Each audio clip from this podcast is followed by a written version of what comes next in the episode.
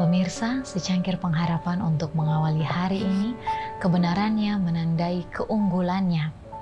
Engkau mencintai keadilan dan membenci kefasikan, sebab itu Allah, Allahmu telah mengurapi engkau dengan minyak sebagai tanda kesukaan melebihi teman-teman sekutumu.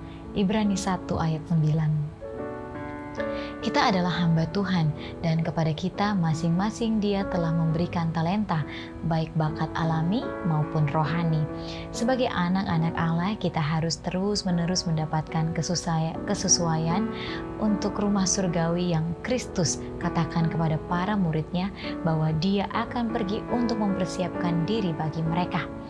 Dia yang berpegang pada kebenaran Kristus bisa menjadi manusia sempurna di dalam Kristus Yesus bekerja dari sudut pandang yang tinggi dengan berusaha untuk mengikuti teladan Kristus, kita akan bertumbuh menjadi serupa dengannya dan memiliki semakin banyak proses pemurnian.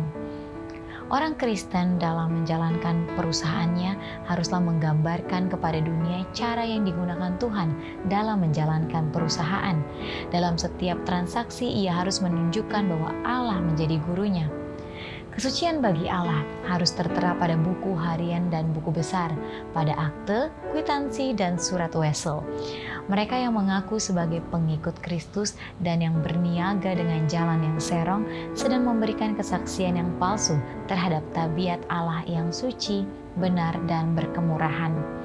Hanya pakaian yang disediakan oleh Kristus sendiri dapat membuat kita layak untuk tampil di hadirat Allah.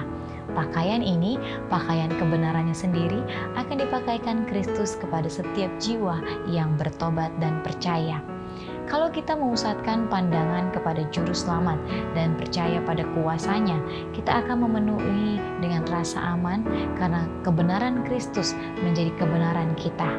Demikianlah renungan kita hari ini, selalu mulai harimu dengan secangkir pengharapan.